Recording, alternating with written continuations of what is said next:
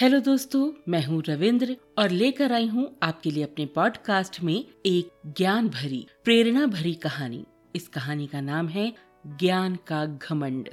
ये बात उस समय की है जब स्वामी विवेकानंद अपने लोकप्रिय शिकागो धर्म सम्मेलन के भाषण के बाद भारत वापस आ गए थे। अब उनकी चर्चा विश्व के हर देश में हो रही थी। सब लोग उन्हें जानने लगे थे। स्वामी जी भारत वापस आकर अपने स्वभाव अनुरूप भ्रमण कर रहे थे। इस समय वे हिमालय और इसके आसपास के क्षेत्रों में थे। एक दिन वो घूमते घूमते एक नदी के किनारे आ गए। वहाँ उन्होंने देखा कि एक नाव है, पर वो किनारा छोड़ चुकी है। तब वे नाव के वापस आने के इंतज़ार में वहीं किनारे पर बैठ गए।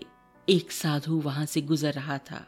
साधु ने स्वामी जी को वहाँ अकेले बैठे देखा तो वो स्वामी जी के पास आ गया और उनसे पूछने लगा, तुम यहाँ क्यों बैठे हुए हो? स्वामी जी ने उत्तर दिया, मैं यहाँ नाव की प्रतीक्षा कर रहा हूँ। साधु ने फिर पूछा, तुम्हारा नाम क्या है? स्वामी जी ने कहा, मैं विवेकानंद हूँ। साधु ने स्वामी जी का उपहास उड़ाते हुए उनसे कहा अच्छा तो तुम वो सुप्रसिद्ध विवेकानंद हो, जिसको लगता है कि विदेश में जाकर भाषण दे देने से तुम बहुत बड़े महात्मा साधु बन सकते हो। स्वामी जी ने साधु को कोई उत्तर नहीं दिया। फिर साधु ने बहुत ही घमंड के साथ नदी के पानी के ऊपर चलकर अपनी शक्ति का प्रदर्शन किया। कुछ दूर तक चलने के बाद साधु ने स्वामी जी से कहा, क्या तुम मेरी तरह पानी पर पैदल चलकर इस नदी को पार कर सकते हो? स्वामी जी ने बहुत ही आदर और विनम्रता के साथ साधु से कहा, इस बात में कोई शंका नहीं है कि आपके पास बहुत ही अद्भुत शक्ति है। लेकिन क्या आप मुझे ये बात बता सकते हो कि आपको ये असाधारण शक्ति प्राप्त करने में कितना समय लगा?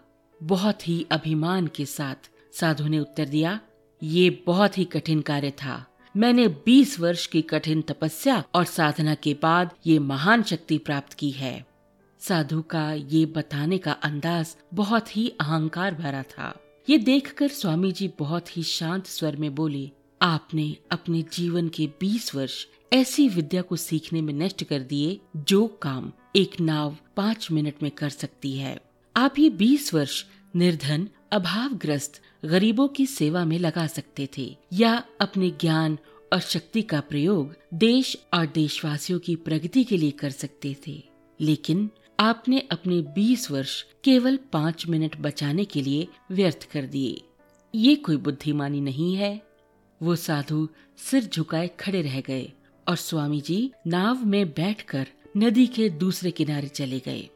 तो दोस्तों, इस कहानी से हमें क्या शिक्षा मिलती है कि ज्ञान और शक्ति का सही प्रयोग करना बहुत ज़रूरी है।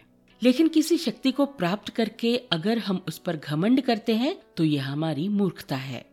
शक्ति का सही स्थान पर सही उपयोग करना ही वास्तविकता में बुद्धिमानी है।